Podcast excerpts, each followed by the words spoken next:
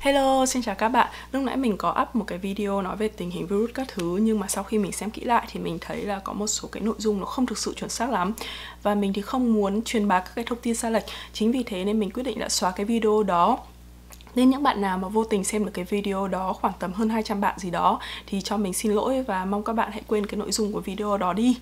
Um, đúng là kiểu nhiệt tình cộng ngu dốt bằng phá hoại các bạn ạ. Nếu mà không biết sâu về một cái gì đó hay là không biết chắc chắn thì tốt nhất đừng nên nói. Um, nên bây giờ mình lại quay lại về các cái chủ đề mà mình biết rất là rõ và mình tự tin khi nói về đó là chủ đề du học Mỹ. Um, chắc các bạn uh, cũng nhớ có một cái video cách đây không lâu hình như là F32 33 gì đấy.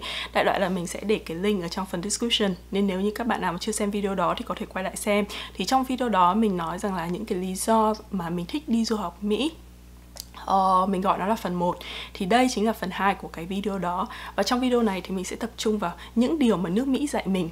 Um, hay là những điều mà nước Mỹ thay đổi mình thực ra thì những cái điều này thì có thể là nó cũng có ở các cái nước khác chứ không chỉ mỗi Mỹ. Nhưng mà có thể là tại vì trùng hợp đúng cái thời điểm mà mình ở Mỹ trong cái giai đoạn mà mình phát triển tư duy như vậy hoặc là có những cái lý do khác nhưng mà chỉ đơn giản đó là những cái điều mà khi mà sang Mỹ mình mới thay đổi hoặc mình mới học. Còn tất nhiên cũng có thể có nước khác nó cũng có chứ không phải là chỉ mình riêng Mỹ. Ok điều đầu tiên đó chính là tôn trọng giờ giấc. Ừ, gọi là đúng giờ đấy. Không hiểu sao mình lại uh, từ lúc mà sang Mỹ chắc là tại vì cái thói quen của họ là lúc nào cũng phải đặt lịch hẹn lên kế hoạch lên kế hoạch trước nửa năm một tháng. Từ tức là ít nhất cũng phải nửa năm một năm rồi cái gì cũng phải đặt lịch hẹn. Tức là họ bao giờ cũng tính các kế hoạch rất là xa xong có giờ rất cụ thể lịch liếc rõ ràng. Chính vì thế nên cái độ chính xác trong cái thời gian chắc là ở Mỹ thời gian là tiền bạc nên nó mới sinh ra cái việc như thế. Nên cái việc chính xác thời gian nó rất là quan trọng. Thế là dần dần sau một thời gian ở Mỹ thì tự dưng mình cũng có một cái gọi là hơi ám ảnh về thời gian một chút tức là hẹn giờ này định làm cái này thì mình phải làm được như thế nếu không mình sẽ có cảm giác rất là khó chịu. Nên đợt uh, nó khác với cả hồi ở Ý hồi ở Ý của mình ấy thì giờ học là khoảng ờ, uh, 9 rưỡi thì khoảng 10 rưỡi bọn học sinh nó mới đến xong 11 giờ mới bắt đầu học kiểu như vậy. Tức là nó rất là du di. Nhưng mà còn ở Mỹ ấy, thì hẹn 8 giờ kể cả chỉ có một hai đứa học sinh đến và thì người ta vẫn tiếp tục dạy và bạn đến muộn thì bạn bị mất phần học hay là nó rất là chặt chẽ trong cái khoảng thời gian như thế. Nên mình thấy đó là một cái thói quen tốt mà mình đã học được. Đấy thế nên bây giờ đã là 11 giờ đêm hơn thực ra là 11 giờ 45 rồi.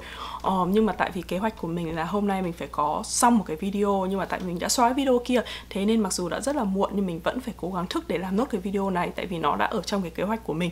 Nên các bạn thấy là kiểu mắt mình nó hơi lờ đờ mình không được tập trung ấy là tại vì mình đang buồn ngủ đấy. Nên các bạn thông cảm nhé các bạn có thể tắt hình đi nếu mà không thích nhìn cái mặt mình. Điểm thứ hai mà mình học được ở Mỹ đó chính là sự tự tin. Ờ, hồi xưa mình làm ở trong cái trường đại học ấy thì hồi đấy ờ, mình làm research assistant cho một cái program đại loại là bọn mình sẽ phải đến các cái thành phố nhỏ trên toàn Iowa để thu thập các cái thông tin tổ chức các cái buổi gặp mặt với cả dân ở đấy. Um, rồi sau đó thì tổng hợp tất cả thông tin lại để để số hóa các cái thông tin về dân cư gì các thứ linh ta linh tinh để uh, giúp đỡ cho cái việc mà uh, planning tức là gọi là quy hoạch ở vùng Iowa đại loại như vậy. Thì hồi đấy thì thì mình cứ nghĩ là kiểu sinh viên thì không có nhiều kiến thức không có nhiều cái um, uh, gọi là professional skill hay là chuyên môn cái các thứ. Mình chỉ nghĩ là những cái người đi làm một thời gian thì mới có thể gọi là chuyên gia thôi. Thế là một cái nhiệm vụ của mình là phải tổ chức một cái buổi nói chuyện và giải thích cho người dân việc này việc này nọ kia. Thì lúc đấy thì mình khá là không tự tin tại vì mình cảm giác là mình chỉ là sinh viên thì biết cái gì mà đi giải thích chỉ giả cho người ta đúng không? Thế là mình mới nói với cả bà giáo là nhỡ đâu mà người dân họ không nghe mình thì sao? Tại vì tôi tao chỉ là sinh viên thôi thì bà giáo nói với mình rằng là mày không phải là sinh viên mày là chuyên gia. Mày đang học master một cái program mày làm về research mày làm ở research lab. Uh, không phải ai cũng có bằng đại học và không phải ai có khả năng học master. Khi mà mày đã vào master vào một trong cái trường đại học như thế này thì mày phải hiểu mày là chuyên gia. Không phải ai cũng có kiến thức chuyên môn và mày là người có và mày có nhiệm vụ phải nói cho họ những cái kiến thức đấy. Đó bà ấy bảo mình như vậy. Và lúc đấy thì mình khá là nghi ngờ cái cái mà bạn bà ý nói với mình. Tại vì mình thấy rõ ràng sinh viên này thì làm ăn được gì ở trời. Nhưng mà thực sự sau khi mà ra ngoài mình tiếp xúc với cả nhiều người ở ngoài ngành hơn và mình nhận ra là hay là thậm chí kể cả những người ở trong ngành nhưng mà ở đất nước khác hay là ở Việt Nam thôi thì mình nhận thấy ra thực sự là cái chương trình master của mình uh, giáo dục ở Mỹ nó khác hẳn. Tức là nó luyện cho mình cái tư duy rất là nhiều có cái độ lý luận sâu và các cái kiến thức chuyên ngành nó rất là sâu nó có hệ thống. Chính vì vậy nên khi mà sau cái quá trình học ở Mỹ thì mình thấy thực sự là cái kiến thức nó có ích và nó đưa cho mình cảm thấy rất là tự tin, tức là mình thực sự hiểu cái vấn đề, hiểu bản chất và và mình biết cái giá trị của mình hơn. Và thực sự là mình thấy tự tin về cái việc đấy nghe thì nó có vẻ là chỉ tập trung vào chuyên ngành nhưng mà nó cũng phản ánh như tất cả các cái vấn đề trong cuộc sống khác. Chắc là tại vì cái cuộc sống ở Mỹ làm cho bạn, các bạn sinh viên phải tự lập, phải tự làm, tự lên kế hoạch các kiểu. Thế nên có cảm giác như kiểu là mình control được mọi thứ xung quanh mình, kể về cả kiến thức, kể về cả cuộc sống. Nói chung là như thế. Ờ chắc là mình giải thích không được tốt lắm. Ok, điểm thứ ba của nó là tư duy biện luận à, hồi xưa thì mình cũng chỉ mường tượng ok tư duy biện luận tức là nói chuyện nghe có lý. Nhưng mà sau này thì lúc mà sang Mỹ thì có thể là tại vì do ở Mỹ cần phải viết nhiều các cái bài luận các cái bài mà kiểu phản bác lại. Giống như là bạn uh, cái dạng bài tập rất là phổ biến ở Mỹ mà ngay từ cấp 3 các bạn đã có đó là cho đọc sách, đọc vài quyển sách đưa ra nhận xét các ý kiến, nhận xét về cái nhân vật tại sao nó thế này, tại sao nó lại không thế kia hay là đưa các ý kiến phản biện. Tức là các cái bài luận của nó nó không phải là chỉ kiểu là hỏi cái thông tin như kiểu mày đọc sách sau đó nó đưa các công ty như kiểu trả bài là bắt buộc mày phải học thuộc mà nó yêu cầu bạn phải tương tác rất là nhiều. Tức là mày đọc thế này thì mày nhận xét như thế nào chỗ nào mày không đồng ý chỗ nào không tại sao lại thế này bla bla bla. Hay là nếu cái này nó thay đổi thì nó sẽ ra sao kiểu như vậy. Tức là nó đòi hỏi bạn phải có cái độ tư duy nhiều hơn và tổng hợp thông, thông tin nhiều hơn. Và cái đấy nó luyện cho mình cái tư duy biện luận.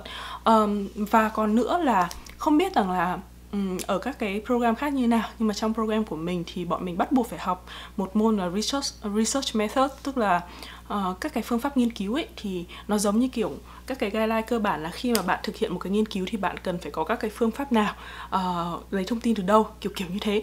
Thế là nó nó nó thành một cái hệ thống khoa học để cho mình có thể biết được rằng là uh, khi mà bạn nhìn nhận một cái vấn đề nó giúp mình phân biệt được là đâu là vật thể, tức là đâu là một sự vật, đâu là hiện tượng, đâu là quan điểm, đâu là con người. Thường là khi mà mình tranh cãi với nhau thì mình hay bị nhầm lẫn các khái niệm đấy. Thì đầu tiên là nó dạy cho mình phân biệt được cái cái khái niệm đấy rõ ràng. Phân biệt được là giữa đâu là chỉ trích, đâu là criticize với cả personal attack, tức là Ừ, ví dụ như là vừa rồi lúc mà mình đăng cái video lên ý, thì có bạn comment ngay là chị ơi xin chị đừng có nói nữa chị nói sai hết rồi chị không kiến thức gì về này này loại kia. Thì nếu như một người mà không có cái tư duy biện luận hay là một người không có cái tư duy khoa học một chút thì họ có thể dễ dàng nhận thấy rằng là dễ dàng sẽ dễ nảy lên. Ôi thằng này nó nó nó phản bác mình nó thế này thế nọ thế kia. Ờ, nhưng mà vì là mình là người đã có tư duy biện luận rồi thì mình ngay lập tức ghi nhận ồ mình nói sai chỗ nào vậy bạn.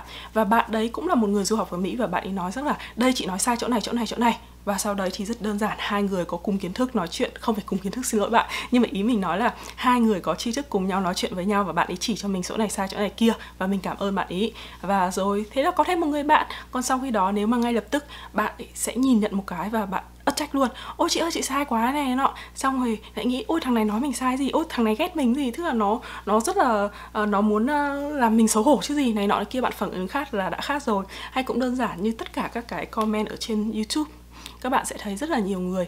Thay vì không đồng ý với quan điểm thì ngay lập tức chỉ trích cá nhân của họ để phản bác cái quan điểm đó. Đấy, thì cái tư duy biện luận mà mình học được ở mỹ đã làm cho mình phân biệt được là thế nào, khi nào trường hợp nào là chỉ trích, trường hợp nào là tấn công cá nhân và trường hợp nào thì thì nó chỉ đơn giản là là phản đối cái quan điểm thôi. Đấy, tức là chỉ trích cá nhân hay chỉ trích quan điểm đấy là những cái mà mình trong đấy. Còn ngoài ra thì còn một cái nữa là kiểm chứng nguồn thông tin. Tức là các thông tin nó rất là đa dạng. Không phải cứ cái nào, kiểu, đăng trên sách các thứ là chuẩn xác. Hồi xưa thì mình cứ nghĩ là tất cả cái gì đăng trên sách thì là chuẩn hết. Nhưng mà sau khi mà học ở mỹ về học ở Mỹ. Và làm ở Mỹ xong thì mình thấy là kể các cái thông tin ở trong trường đại học hay các cái research hay là tất cả các nghiên cứu thì đều có thể là sai hoặc đều có thể chỉ là ứng ở cái cái trường hợp đấy thôi. Cái này thì ngay cả khi mà các bạn học về SAT à không phải không phải SAT mà GRE hay là ờ, uh, GMAT ý, thì nó cũng có cái dạng bài kiểu như thế tức là biện luận lại. Thì nếu như mà có thể là ừ, một dạng bài rất là điển hình là uh, cái research này chỉ thực hiện trên một cái quy mô nhỏ này nọ thế kia rồi các đối tượng thực hiện nó chỉ thế này vì vậy nên nó không được khách quan kiểu như vậy. Thì sau khi mà học ở Mỹ học về các cái kiểu research như thế thì mình đã hiểu rằng là các nguồn thông tin chỉ có giá trị tham khảo thôi và nó còn bị ảnh hưởng bởi các cái uh, gọi là philosophy với cả các quan điểm về chính trị các thứ nữa. Đó. Và cái lớn nhất trong tư duy dọn luận đấy chính là chấp nhận lỗi sai và tìm cách sửa chữa. Và khi đấy nó cũng là khi mà bạn phân biệt được cái uh, thế nào là chỉ trích cái nào là cái nào là tấn công cá nhân thì lúc đấy bạn sẽ nhận ra cái sai của mình một cách dễ dàng và chấp nhận nó như cái trường hợp vừa rồi. Uh, ok mình làm sai mình mình công nhận mình phải công nhận với các bạn là sau khi bạn kia nói mình sai mình xấu hổ vậy đấy các bạn. À, sorry các bạn mình xấu mình xấu hổ cực kỳ luôn. Mình uh, rất là xấu hổ và nếu như mà mình cách đây vài năm thì chắc là mình sẽ mình không biết nào lặng lặng xóa video đi và sau đó thì coi như là không ai biết gì. Ờ nhưng mà sau đấy thì mình thấy là cái việc đó nó không nên tức là mình nên đối mặt với cái sự xấu hổ của mình. Vì vậy nên mình đã không công khai với cả mọi người rằng là ê vừa rồi mình đã nói chuyện sai đó và mình cũng xin lỗi bạn ấy là mình đã nói uh, hơi bị hồ đồ kiểu kiểu như vậy. Thì sau đó thì mình cảm thấy rất là dễ chịu và thấy tự tin hơn à, tự tin không phải là vì mình giỏi mình đúng mà chỉ là đơn giản tự tin là vì mình không có gì phải giấu cả. Và không ai có thể um, đánh lén sau lưng mình cả. Tại vì mình đã phơ hết ra rồi thì còn gì để đánh lén đâu. Uh, ok. Điều thứ tư là sự công bằng. Công bằng tức là mình cảm giác rằng là ai làm gì thì được hưởng lấy bạn làm nhiều thì bạn được hưởng nhiều bạn làm ít thì bạn được hưởng ít. Đấy là cái mình nhận ra sau một quá trình rất là lâu ở mỹ à, hồi xưa thì mình hay than phiền là có sự bất công này nọ khi mà có những cái người mà làm ít hay trốn thuế. Không phải họ tức là họ hay trốn thuế các thứ. À, họ cũng có nhiều tiền trốn thuế nhưng mà họ lại vẫn có có trợ cấp. Trong khi đó mình đi làm chăm chỉ đóng thuế đầy đủ thì lại trả được một cái đồng nào trong khi đó thì lúc nào cũng sống thiếu thốn. Nhưng mà sau đó thì xét một cách lâu dài hơn thì những người như thế thì họ sẽ không có lương hưu. Rồi về lâu dài các cái trợ cấp xã hội hay là cái y tế bảo hiểm của họ thì nó cũng sẽ ít hơn mình. Và cũng có nhiều cái vấn đề nữa. Nó mình, nếu mà nói thì dài lắm. Nhưng mà đại loại là mình cảm giác rằng là khi mà mình làm cố gắng như thế nào thì nó luôn được đền đáp như thế. Mình làm nhiều thì có người khác sẽ ghi nhận cái việc đấy và sẽ trả cho mình không sớm thì muộn. Một cái câu mà mình luôn tự vấn trong đầu ấy là không có câu này mọi người đều biết rồi, là there's no free lunch, tức là không có gì miễn phí cả. Và có câu nữa rằng là mình tự nghĩ ra, đó là bạn lấy gì của nước Mỹ thì nước Mỹ sẽ trả lại, sẽ sẽ lấy lại cái đấy của bạn. Hoặc là bạn làm gì cho nước Mỹ thì nước Mỹ sẽ làm việc đó cho bạn. Họ sẽ trả lại những cái gì mà bạn làm. Nói chung là mình cảm thấy nó rất là công bằng. Thứ năm là song phẳng song phẳng ở đây tức là kiểu không ai cho không ai cái gì đấy. Thực ra nó cũng giống như vậy nhưng nó hơi khác một chút. Đó là kể cả song phẳng trong cái mối quan hệ tiền bạc. Um, ở Việt Nam thì có thể là dễ dàng bạn vay tiền của bạn hay là hôm nay người này bao người kia bao. Nhưng mà từ lúc sang Mỹ thì mọi thứ nó song phẳng một cách chi li từng sen. Tức là bạn đi ăn đi uống các thứ thì bạn chia đều tất cả ra rồi bắn tiền cho nhau. Lúc đầu thì mình cũng không quen cái văn hóa đấy lắm. Nhưng mà sau đó thì mình thực sự thấy là nó rất là tốt tại vì nó cảm giác cảm thấy thoải mái rõ ràng kể cả người yêu hồi xưa mình với cả chồng mình trước khi lấy nhau thì cũng ở với nhau khoảng 2 năm thì cũng khá là sòng phẳng. Bọn mình cũng chia chia hết các thứ các cái chi phí đều ra người này góp thế này 50 phần trăm kia hay là hay là lúc đấy là ở nhà mình ở chung với cả ba bốn bạn nữa thì tất cả các cái chi phí chung thì ai mua gì thứ ghi vào sau đó lại bắn tiền. Ví dụ như mình mua một cái uh, uh, cuộn giấy vệ sinh khoảng 9 đô bao nhiêu đó và nhà mình có 5 người mình chia ra năm mỗi thằng khoảng tầm uh, gần 2 đô gì đấy thì sau đấy thì mình sẽ đòi tiền bọn nó đúng hai đô phải bao nhiêu luôn. Tức là nó nhỏ những cái nhỏ nhặt thế thôi. Nhưng mà dần dần nó sẽ lúc nào bạn cũng không có cảm giác khó chịu khi mà thỉnh thoảng nếu như bạn phải trả nhiều hơn một chút hay trả ít hơn một chút. Một lần thì không sao nhưng mà nếu mà cứ nhiều lần như vậy thì chắc chắn nó sẽ dần dần mâu ra gây ra cái mâu thuẫn. Còn như ở mỹ là song phẳng ngay từ đầu uh, thì nó lại thành dễ chịu. Tức là về lâu dài thì không có gì kiểu khúc mắc với nhau các thứ cả. Hay là kể cả vì cái tính song phẳng như thế nên nên cả mọi thứ kiểu mình luôn chủ động được ấy. Tức là mình biết được là à mình cái số tiền này mình có chính xác là bao nhiêu mình sẽ không bị mất đi tại vì mình không cần phải lo. Nếu như mình không tham gia cái này thì mình sẽ không phải chi cái khoản đấy và nếu mình tham gia mình sẽ trả tiền cho phần mình thôi. Tức là nó dễ dàng giúp mình cái quản lý cái tài chính uh, và chủ động hơn trong cái vấn đề tiền nong các thứ của mình. Cái thứ sáu đó là nghi ngờ. Nghi ngờ ở đây nó liên quan đến cái trong cái tư duy biện luận mà mình nói đó chính là cái nghi ngờ mọi người nghi ngờ các cái nguồn thông tin. Tức là như hồi ở Việt Nam ấy thì luôn mặc định là những ai mà có chuyên ngành tốt hay là uh, giáo sư kỹ sư bác sĩ tức là nói chung là luôn cứ nghĩ rằng là những người đấy nói gì cũng đúng. Nhưng mà thực ra kể cả những người trong chuyên ngành đi chăng nữa nhưng mà có thể họ cũng không biết hết tất cả cái vấn đề trong chuyên ngành đó. Tức là kể cả những người trong chuyên ngành với nhau thì họ vẫn cãi nhau vì có quan điểm khác nhau hoặc là có các kiến thức nó khác nhau đúng không? Hay là các cái research thì research này đá research kia. Vì thế nên nếu bạn là một người ngoài ngành bạn nghe một cái người trong ngành nói thì cũng chưa chắc là tất cả những cái gì lời người ta nói là chuẩn xác. Như là hồi lúc mà đấy là cái mà mình học được trong cái quá trình mà mình đi khám bác sĩ hồi mình bầu mình mang thai ấy, thì những cái gì mình đọc trong sách khác với lời mình bác sĩ nói. Thế là mình hỏi bác sĩ lại thì bác sĩ mới giỏi mới giải thích cho mình là tại sao thế này thế kia. Nhưng nếu mình không nghi ngờ mình không hỏi lại thì chắc chắn mình không bao giờ hiểu rõ được vấn đề. Đó hay là có những cái mà midwives midwives là những là như kiểu bà đỡ ấy, nói một đằng uh, bác sĩ nói một nẻo và cái người tư vấn sữa mẹ lại nói một đằng khác. Tức là có một cùng một vấn đề nhưng mà đôi khi họ lại nói khác nhau tùy vào cái quan điểm. Nhưng vấn đề là khi bạn nghi ngờ bạn sẽ tìm ra là tại sao có sự khác nhau đó và như thế làm như thế nào giải quyết vấn đề ra sao. Lại thì bạn sẽ có cái nhìn khách quan nhất để để đưa ra cái quyết định phù hợp với các bạn. Đấy.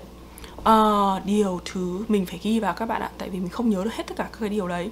Điều thứ bảy biết kêu gọi và uh, biết kêu và gọi sự giúp đỡ. Tức là hồi anh mình nói một câu rằng là khi mà đi ra nước ngoài thì phải biết kêu. Biết kêu tức là sao? Tức là khi mà bạn thấy quyền lợi của bạn bị xâm phạm uh, bạn cần một cái sự giúp đỡ của người khác thì bạn nên lên tiếng. Uh, chẳng hạn như là ví dụ nhá ví dụ như là à, mình mình hay mua đồ trên Amazon có những cái đồ thì nó là return eligible có những cái đồ mà nó không cho phép return. Nhưng mà um, trong một trường số trường hợp đặc biệt nó không cho phép return nhưng nếu bạn không thực sự hài lòng về sản phẩm sản phẩm gửi đến bị hư tức là bạn thấy là cái lý do của bạn chính đáng bạn vẫn thể contact với cả họ nói chuyện với cả customer service và sau đó họ vẫn return toàn bộ số tiền cho bạn. Uh, không phải riêng Amazon đâu rất nhiều cửa hàng nó như thế. Tất nhiên là cái lý do bạn đưa ra nó phải hợp lý và chính chính đáng thì họ sẽ luôn giải quyết. Rồi nhiều các cái vấn đề nó khá là du di ví dụ như là uh, đợt vừa rồi mình chuyển vé tức là lúc đầu là mình đặt vé đi uh, quay về Mỹ thì là transit ở Thượng Hải. Nhưng mà lúc đấy mình travel với con mình mà con mình nó không đeo khẩu trang. Thế mình rất là sợ là transit kiểu, ở Thượng Hải như thế thì nó nguy hiểm. Thế là mình chủ động xin là đổi vé máy bay để transit ở cái nơi khác. Mà cái vé mà mình mua lúc đấy là non refundable hay là non, nói chung là không thể nào chuyển được và cũng không thể nào đổi được. Và lúc đấy thì cũng chưa có cái lệnh cấm tất cả các chuyến bay từ Trung Quốc hay là uh, hạn chế các chuyến bay từ Trung Quốc sang Mỹ. Thế nên nếu mà xét về lý thì không có lý do gì mình có quyền đổi hết. Nhưng mà lúc đấy mình đã gọi lên điện lên hãng và lên Expedia và mình giải thích với cả họ rằng là tại vì tao di chuyển với cả con nhỏ và con tao không chịu đeo khẩu trang nên đây là một cái vấn đề rất là nghiêm trọng thì mày có thể du di đổi cho tao được không và người ta đã đồng ý cho mình cancel cái vé đấy uh, trả lại toàn bộ tiền mặc dù trong cái vé đấy hay là trong policy của họ thì mình không phải là cái đối tượng mà có thể trả lại kiểu như vậy. Thì là mình thế có những cái mà bạn cần phải mở miệng đòi quyền lợi hay là bạn điêu với cả nhà chẳng như là nhà cho thuê. À, sau khi một thời gian bạn ở một năm hết hợp đồng rồi và họ thường là sẽ tăng một ít giá nhà lên. Nếu như bạn không muốn họ tăng hoặc là không muốn họ tăng quá giảm cái giá nhà thì bạn cũng phải nói với họ để nói chuyện. Hay là trường hợp khác như kiểu uh, bọn uh, mạng Xfinity cứ mỗi năm sau khi mà hết cái promotion của bọn nó thì bọn nó sẽ tăng lên. Nhưng nhà mà rất nhiều người làm cách này. Và đấy là một cái kiểu là ai cũng làm luôn ấy. Là bạn gọi điện lên cho nó và bạn nói rằng là mày tăng tiền gấp đôi như thế, bọn tao không nào trả được cái số tiền khoản như vậy, thì bọn mày có thể cân nhắc là tiếp tục cho bọn tao sử dụng cái promotion này không? Hay các thứ thì tất thường là Xfinity họ sẽ tiếp tục cho bạn sử dụng cái dịch vụ đó với cái promotion đó. Nhưng vấn đề là bạn phải mở miệng ra nói. Thế, nói chung là hay là ôi cái trường hợp này thì nhiều lắm. Và kể cả cái rất là to ví dụ như là học bổng của mình năm thứ hai. Năm thứ nhất thì mình đủ tiền trả tiền học phí và thừa ra đấy là do mình được một cái học bổng 12 nghìn. Nhưng mà lúc đấy thì là uh, uh, nó chỉ là học bổng một năm thôi. Và đến năm thứ hai thì mình không còn học bổng tiền mặt nữa mà mình chỉ còn assistantship. Thế thì đáng nhẽ là mình sẽ phải bị thiếu khoảng tầm 5 nghìn. Thế là lúc đấy mình lên mình nói với cả bà giáo của mình rằng là uh, thực sự là tao không có tiền để trả cái 5 nghìn đấy. Uh, mày có thể cho tao tăng cái thời gian làm assistantship lên được không để tao có thể cover toàn bộ. Nhưng mà bà ấy sợ là sẽ ảnh hưởng đến việc học của mình. Và mình bà ấy nói là sao chúng mình không làm việc dễ dàng hơn đi tao cho mày 5 nghìn. Thế thôi và cuối cùng thì bà cho mình 5 nghìn rất là dễ dàng không cần phải xin xỏ nhiều. Thế tức là khi mà mình thực sự cần cái sự giúp đỡ và mình thấy là cái lý do đấy nó hợp nó hợp lý nó chính đáng thì khi bạn lên tiếng thì họ cũng sẵn sàng sẵn sàng có thể du di cho bạn. Ờ, đến uh, thứ 8 đó là có ý thức tự giác nghĩ đến, nghĩ đến cộng đồng tại vì ở Mỹ như mình nói là họ rất là đề cao cái sự trung thực. Chính vì thế nên có nhiều cái hệ thống mà nó hoàn toàn dựa vào cái sự tự giác của bạn. Ví dụ như là bạn đi ra cửa hàng ấy uh, bán đồ ăn nhanh chẳng hạn và bạn mua một cái fountain drink. Fountain drink tức là họ đưa cho bạn một cái cốc và sau đó thì bạn chọn lấy uống đồ gì cũng được bạn refill bao nhiêu lần cũng được. Nhưng mà cũng như vậy có nghĩa rằng là nếu như bạn chỉ nói rằng là uh, tôi muốn uống nước thì họ cũng sẽ đưa cho bạn cái cốc và cái cốc đấy lúc đấy bạn lấy nước hay bạn lấy nước ngọt là tùy của bạn cũng chả ai biết. Hoặc là kể cả bạn trả xin cái cốc bạn ra bạn mang cái bình nước của bạn ra đổ đấy nước ngọt hay là nước thường nó cũng như nhau cũng không ai quan tâm. Đó nhưng mà nó vẫn để cho bạn tự làm thế đó là tính tự giác. Tự giác ở đây nếu như ai cũng tự giác như thế họ không cần phải quản lý không cần phải là nhà người kia. Nhưng nếu như ai cũng kiểu abuse nó dùng từ là abuse uh, gọi là um, gọi là gì nhỉ gọi là lạm dụng cái sự tự giác đấy thì dần dần ý, họ sẽ thấy là họ sẽ bị lỗ và họ sẽ không thể duy trì được. Tương tự giống như cái hệ thống return ở Mỹ ở Mỹ return rất là dễ. Bạn có thể return có khi từ một tháng cho đến 3 tháng nên rất là nhiều người hồi xưa có một bài đó ai đó bày cho cái cách du lịch bụi miễn phí bằng cái việc là đi mua lều ở Walmart xong rồi dùng xong về xong gặp lại return ấy. Đấy hay là rất nhiều người sử dụng đồ Costco. Costco thì nó có cái policy là bạn phải return trong bao nhiêu lâu cũng được kể cả dùng rồi không thích mang lại return cũng được. Thế là rất nhiều người lợi dụng cái cái việc đấy để dùng rồi sau đó trả lại return thì nó đề cao tính sự tự giác của con người. Một cái xã hội văn minh nó chỉ duy trì được nếu như tất cả mọi người sống ở trong xã hội đó văn minh. Và thế là sau khi mà mình à với còn còn một cái nữa là lúc mà bạn vào dạp chiếu phim ấy bạn chỉ cần mua một vé thôi người ta chỉ kiểm tra ở cái ngoài ban bên ngoài ấy, còn bên trong ấy họ không có kiểm tra gì cả. Nên về căn bản bạn chỉ cần mua một vé và sau đó bạn xem hết tất cả phim trong dạp cũng được bạn ngồi từ sáng đến tối cũng không ai biết. Tại vì nó cũng không xếp cái ghế ngồi luôn. Đó. Và sau đó chính mình đã thấy luôn một cái dạp ở gần chỗ mình uh, lúc đầu thì nó không xếp chỗ ngồi nhưng mà sau đó thì họ nó đã thay đổi và bây giờ nó bắt là khi bạn mua vé nó sẽ cố định chỗ ngồi. Và như thế thì nó sẽ không dễ dàng để cho bạn có thể chạy linh ta linh tinh đi xem khắp nơi được. Đấy chính là sao tại sao họ phải mất công làm việc việc như thế? Mình nghĩ là do con người đã dần dần không tự giác và họ phát hiện ra có các cái trường hợp mà dối trá như vậy. Thế nên khi mà mình đến mỹ mình thấy um, thực ra thì nói không phải tự kiêu nhưng mà thực sự là mình chưa có abuse cái hệ thống của nó đấy bao giờ. Thỉnh thoảng thì à không thực, thực ra thì thỉnh thoảng có một số sản phẩm mình có mua và tại vì nó quá đắt mình cũng có dùng nhưng mình giữ cố gắng giữ một cách tử tế nhất. Và sau đó thì return lại nhưng mà đấy chỉ là trong cái thời gian đầu của một hai trong mình nghĩ là trong cái năm đầu tiên khi mình đến Mỹ, nhưng dần dần sau đó thì mình cảm thấy là mình tự cảm thấy nhục, tức là mình tự cảm thấy xấu hổ với cả những cái hành động đấy và mình cảm thấy là nếu như mình tiếp tục làm những cái việc như thế thì mình đang biến cái xã hội của mình nó ít văn minh đi và dần dần mình sẽ không được hưởng những cái lợi ích đấy nữa.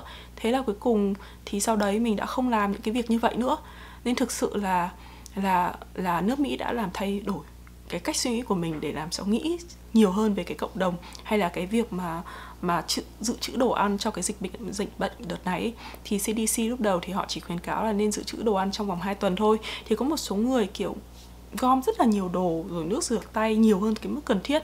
Nước rửa tay, rồi khẩu trang, rồi thức ăn, rồi các thứ. Quá nhiều, hay là giấy vệ sinh, mình không hiểu được. Một một cuộn giấy vệ sinh, một cái túi của nó rất là to, tung như này, bình thường bạn có thể dùng được một tháng. Thì mình không hiểu là những người mà họ mua liền năm, sáu, hay là thậm chí cả 10 bịch như thế để làm cái gì. Chắc là họ dùng cả năm chắc. Thế thế nên như lần này đấy nếu nghĩ đến cộng đồng thì bạn chỉ mua đúng đủ cái số lượng mà người ta khuyến cáo bạn mua thôi hoặc là dùng trong vòng 2 tuần hai lần cách ly đấy bạn không cần phải chữ nhiều hơn. Đấy là nghĩ cho cộng đồng thì như vậy thì hàng hóa nó sẽ không khan hiếm đúng không? Uh, điều thứ 9 video này hơi dài sorry các bạn. Điều thứ 9 đó là sự bình đẳng. Bình đẳng ở đây tức là nó là equity uh, thôi cái này giải thích nó lại lằng nhằng lắm. Đại loại là hiểu đơn giản thế này. Uh, bình đẳng thứ nhất là trong tuổi tác uh, quan hệ trong sự nghiệp ấy tức là sếp rồi nhân viên người tuyển dụng và người ứng cử và giàu nghèo. Tức là sao? Tức là dù có bạn tại vì ví dụ trong giàu nghèo nhá trong một cái cộng đồng dù là bạn có giàu hay nghèo nhưng mà khi bạn gặp nhau chẳng như bạn đến một cái buổi meeting tất nhiên là trừ cái buổi meeting mà thực sự là phân cấp ra như kiểu là là meeting là show thời trang nổi tiếng của đồ luxury hay là thảm đỏ này nọ này kia thì nó sẽ khác. Nhưng mà ví dụ chẳng hạn như buổi sinh hoạt cộng đồng ở Mỹ thì nó có các cái như kiểu thư viện này hay là các cái phòng YMCA nó là một cái trung tâm mà kiểu thể dục thể thao nó nó gọi là nhà văn hóa thể thao uh, phi lợi nhuận ấy, kiểu như vậy. Rồi thư viện này thì nó hay có các cái tổ chức sinh hoạt cộng đồng. Và các cái buổi sinh hoạt cộng đồng đấy thì dù cái thu nhập của bạn rất là thấp hay thu nhập của bạn rất là cao thì bạn vẫn đến. Và khi bạn đến thì bạn như nhau. Ờ, người Mỹ thì không không kiểu cầu kỳ nhiều về cái bề ngoài hay là ăn mặc quá là sành điệu hay là các hãng thời trang nổi tiếng hay là đồ luxury mà kể cả họ có mặc như thế chắc là mọi người cũng không nhận ra. Đó thì khi mà mọi người đến cái buổi sinh hoạt như thế có thể là mọi người về căn bản thì như nhau, đều có một cái xe ô tô đến gửi xe, không ai biết mày đi cái xe gì. Rồi sau đó mày đến nói chuyện với nhau và mọi người thường không hay nói chuyện về cái việc gọi là khoe tiền của, tiền bạc, công việc của mình thế này thế kia, mà họ chỉ tập trung vào chẳng bạn đến cái event đấy vì là để đọc truyện thiếu nhi chẳng hạn, hay là về văn hóa Nhật Bản, hay là về cái gì đấy, thì họ chỉ, thường là họ chỉ tập trung vào cái nội dung của cái sự kiện đấy thôi. Chính vì thế nên họ không cần quan tâm là background của bạn là gì? Bạn khủng khiếp ra sao? Thế hay là nếu mà bạn đến các cái hội sinh viên ấy, bọn mình hay tổ chức là các cái buổi barbecue ngoài trời hay là các buổi potluck. Potluck là giống như kiểu bạn đến xong mỗi người góp một ít đồ ăn. Thì nó có những cái quy chuẩn chung chung, chẳng hạn như là bạn đến thì bạn hay mang các cái đồ tự nấu. Còn nếu mua ở ngoài thì có thể là gà rán này, chicken wings này, hay là các cái đĩa salad, hay là các cái đồ mà nó họ chuẩn bị sẵn, cái appetizer. Thì những cái món đồ đồ như thế thì dù bạn giàu như thế nào, bạn, bao nhiêu tiền đi chăng nữa thì thông thường với cả mức thu nhập bình quân mức mức thu nhập trung bình ấy, thì bạn đều có thể chuẩn bị được cái món đồ đó. Thế nên khi mà bạn đến một cái buổi mà mọi người cùng góp đồ ăn chung chẳng hạn, thì bạn sẽ gần như không nhận thấy cái sự phân biệt giữa đồ này là của người giàu, đồ này là của người nghèo. Và lại như cái câu chuyện cũ mà mình nói, khi bạn đến một cái event thì họ chỉ tập trung vào cái nội dung của event đấy thôi và họ cũng không phải kiểu là khoe là tôi giỏi như này, tôi giỏi thế kia. Thế nên dễ là trong cái cộng đồng ở Mỹ thì người giàu, người nghèo có một cái sự bình đẳng gọi là không phân biệt lắm về cái những cái hoạt động mà họ làm. Tất nhiên là những cái hoạt động mà riêng dành cho giới giàu thì nó vẫn có chứ không phải không. Ờ, rồi về nói về độ già trẻ tại vì có lẽ là cái đại từ nhân xưng của nó là UNI nên khi mà nói chuyện với cả già trẻ, với cả sếp hay là ông này bà kia thì cũng chỉ là UNI và cái cảm giác là có thể nói như bạn bè. Ờ, chính vì thế nên mình có một cái thói quen này nó thực ra nó không phải tốt đẹp lắm nó là thói quen xấu. Đó là khi mình dịch từ tiếng anh sang tiếng việt thì ai mình cũng dịch là mày mày tao tao hết. Tức là kể cả sếp mình hay là bà giáo mình hay là các thứ. Thì lúc mình dịch đấy các bạn thấy là mình toàn nói mày tao à? Uhm, nghe thì các bạn một số người thì nhận xét đấy là láo. Thực ra thì mình cũng không có bào chữa gì cả. Mình công nhận là với cái văn hóa của Việt Nam thì nghe như thế láo thật. Nhưng mà thực sự ấy, nếu mà mình dịch dịch là cô ơi chú ơi hay là uh, sếp với em thì nó không phản ánh đúng thực sự cái mối quan hệ của mình với người ta. Tại vì thực sự cái mối quan hệ của mình với người ta nó rất là ngang bằng tức là ok bà giáo bà giỏi hơn tôi bà có kiến thức này thôi thì mình sẽ nghe kiến thức của bà giáo. Nhưng mà khi nói chuyện với nhau thì hoàn toàn là hai người cùng nhau trao đổi một cái vấn đề này đấy. Và hay là như mình với sếp cũng thế ờ, chúng ta cùng trao đổi vấn đề này. Uh, em thấy sếp có cái ý kiến này tốt tốt tốt tốt nhưng mà em thấy cái ý kiến này nó không hay hay thế này thì kia kiểu như vậy. Nhưng mà nó hoàn toàn là cái cái cái quan hệ ngang bằng cái này mình không biết là giải thích như thế nào để cho các bạn hiểu. Nhưng mà nếu bạn nào ở Mỹ lâu thì chắc các bạn có thể hiểu rằng là bạn có thể nói chuyện với sếp hay bạn nói chuyện với cả cô giáo giáo viên của bạn như bạn bè ngang bằng luôn. Đó uh, hay là kể cả đây còn một quan hệ nữa là quan hệ giữa người ứng cử và người tuyển dụng. Uh, thực ra thì mình nghĩ là cái này cũng không có khác nhau lắm so với ở các nước khác nhưng mà chẳng qua là tại vì ở Mỹ thì mình mình bắt đầu đi làm nên mình có cái suy nghĩ khác thôi. Hồi trước thì mình luôn lúc mà là mình làm đi sinh viên ấy xong rồi mình đi xin thực tập xong rồi các thứ ờ, đi thực tập rồi cố gắng tìm việc các thì lúc mà gặp các cái anh sếp ở các công ty ấy, thì mình luôn cảm giác rất là khúm núm rất là cảm giác là mình ờ, không biết gì và mình uh, được cái offer là tốt rồi. Hay là khi mà đi phỏng vấn thì mình chỉ trông chờ ngồi nghe thôi. Và các anh ấy hỏi gì thì mình trả lời đấy nhưng mà cái lúc mà từ lúc là sang mỹ thì mình bắt đầu học được cái thói quen rằng là khi mình đi phỏng vấn hay là mình đi làm trong một công ty thì không chỉ mình công ty đó chọn mình mà mình cũng chọn công ty đó nữa. Hay là mình làm với cả một đối tác một partner nào dù họ có giỏi đến đâu hay là họ là uh, to lớn như thế nào thì nó là quan hệ hai chiều. Là họ chọn mình có phù hợp với họ hay không và mình cũng chọn họ để xem họ có phù hợp với mình hay không. Như là cái kênh youtube của mình có rất nhiều cũng không nói rất nhiều hơi quá nhưng mà cũng khoảng tầm vài ba người liên hệ với mình để làm để mời mình vào net để làm YouTube manager. Rồi uh, cũng có một số đơn vị mời mình để làm quảng cáo. Nhưng mà khi mình hỏi kỹ với họ rằng là bạn biết gì về kênh YouTube của mình? Tại sao bạn lại thích kênh youtube của mình? Thì gần như là không ai trả lời để cho mình có cảm giác là giống như họ đã thực sự xem kênh youtube của mình. Tức là có thể là họ chỉ xem một cái video thấy cái số lượng người cổ vũ có vẻ thấy đông đảo và sau đó thì họ mời mình tham gia. Nhưng mà khi mà họ thực sự không biết gì về mình cả thì khi mà hợp tác với họ thì mình không nghĩ là mình sẽ có lợi hoặc là họ chỉ đơn giản là promote lên nhưng mà promote với cả đối tượng mà không phải đối tượng mình muốn hướng tới. Hoặc là họ promote với cả nội dung nó sai lệch giống như kiểu Hana chuyên bị kênh 14 uh, ờ, lăng xê miễn phí đấy. Đấy. Thế thế mình thấy là là kể cả bạn hợp tác với ai hay là làm việc gì gì hay là những cái mối quan hệ mà nghe có vẻ như kiểu bạn đi làm việc cho người ta thì nó vẫn phải cần có cái quan hệ hai chiều. Đấy nên mình thấy nó là cái sự bình đẳng ở Mỹ mà mình cảm giác được trong các cái mối quan hệ cái cuối cùng đó là tham vọng. Buồn cửa buồn quá các bạn ạ. Video vẫn hơn 30 phút, thế là nó phải tự cắt. Anyway, tham vọng ở đây, đó chính là cái tham vọng về kiến thức um, tham vọng về về công danh sự nghiệp thì mình nghĩ là ở đâu nó cũng có. Nhưng mà khi mà ở Mỹ thì có thể là cái hệ thống giáo dục của nó rất là tốt có điều kiện để tiếp xúc với cả cái nền giáo dục tiên tiến những cái gì mà chuyên sâu nhất rồi các chuyên gia những người giỏi nhất trong các lĩnh vực thì họ quy tụ về. Thế nên mình luôn có cảm giác rằng là mình muốn học nữa. Uh, mà mặc dù là mình đã mài đít trong 10 năm trong trường đại học ờ, uh, 5 năm học đại học ờ, uh, 2 năm master 2 năm master tức là 9 4 năm master tức là 9 năm. 9 năm học rồi, cũng gần 10 năm. Nhưng mà sau khi đi làm một thời gian, mình vẫn thấy cảm giác muốn học. Thế nên mình mới bảo là mình cũng đang cân nhắc là là muốn học lên nữa, mà học lên không phải chỉ học dài đâu, mà phải học vào trường đỉnh, trường giỏi. Ví dụ là mình đang là rất là thích uh, ngắm ở Harvard tại vì trong Harvard thì nó có rất nhiều các cái kiến trúc sư nổi tiếng những cái chuyên gia về lĩnh vực urban design mà mình khá là hâm mộ nên mình muốn có cơ hội làm việc với họ.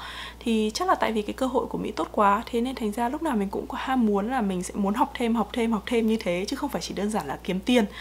Thì nhưng thì nếu như không phải tiếp tục đi học thì mình thấy cái tinh thần ham học đấy cũng giúp cho mình kiểu chịu khó tìm tòi đọc sách tài liệu hơn thì mình thấy nó rất là tốt um, cái video này có thể nó hơi tản mạn có quá nhiều cái ý có quá nhiều cái hay về nước mỹ mà nước mỹ dạy mình. Nói như vậy không có nghĩa là mình thần tượng hoàn toàn nước mỹ. Nước mỹ có những cái xấu.